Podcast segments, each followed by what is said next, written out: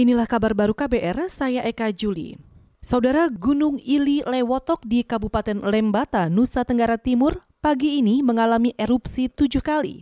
Badan Geologi Kementerian Energi dan Sumber Daya Mineral mencatat, selain erupsi, terjadi juga 25 kali gempa vulkanik dalam, serta tremor terus-menerus dengan amplitudo 3 hingga 13 mm.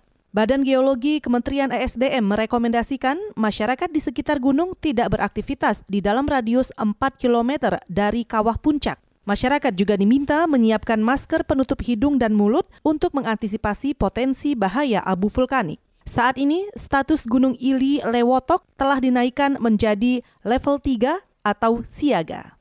Kita ke Jawa Barat. Wali Kota Cimahi, Ajai Muhammad Supriyatna, menjadi wali kota ketiga kota Cimahi yang menjadi tersangka korupsi. Ini disampaikan Ketua Komisi Pemberantasan Korupsi atau KPK, Firly Bahuri. Kata dia, KPK prihatin dengan kejadian itu.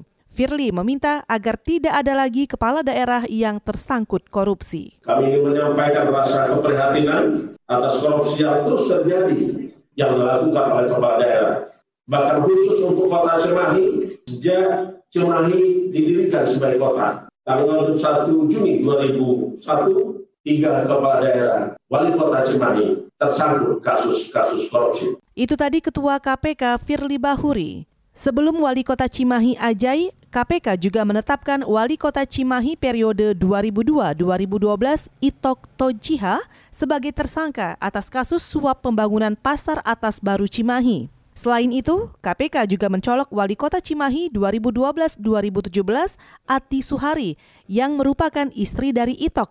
Ia tersangkut kasus suap pembangunan tahap 2 pasar atas baru Cimahi dengan anggaran 57 miliar rupiah. Ati difonis bersalah dan dijatuhi hukuman 4 tahun penjara. Kita ke Papua. DPR Papua menyebut kekerasan di Papua meningkat setiap menjelang akhir tahun, semisal konflik di Nduga Papua pada 2018, lalu konflik di Intan Jaya akhir 2019 lalu. Wakil Ketua DPR Papua, Julianus Rumbairusi mengatakan belum dapat menyimpulkan ada apa di balik rangkaian kekerasan di Papua setiap menjelang akhir tahun. Dari berbagai kasus yang terjadi, sebagian besar korban dari kekerasan kasus itu adalah warga sipil. Insiden-insiden yang terjadi dan terutama di akhir tahun, ya kita sendiri juga bingung. Kenapa bisa ada terjadi terus seperti begini?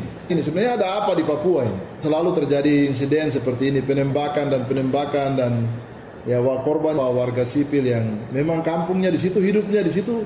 Mereka mau jalan kaki mau ke mana lagi? Wakil Ketua DPR Papua, Julianus Rumbairusi menambahkan, meminta pihak-pihak yang selama ini terlibat konflik mesti menahan diri. Menurutnya, aparat keamanan maupun kelompok bersenjata jangan selalu mengedepankan penggunaan senjata, sebab itu akan berpotensi menyebabkan korban dari kalangan sipil. Saudara, demikian kabar baru. Saya Eka Juli.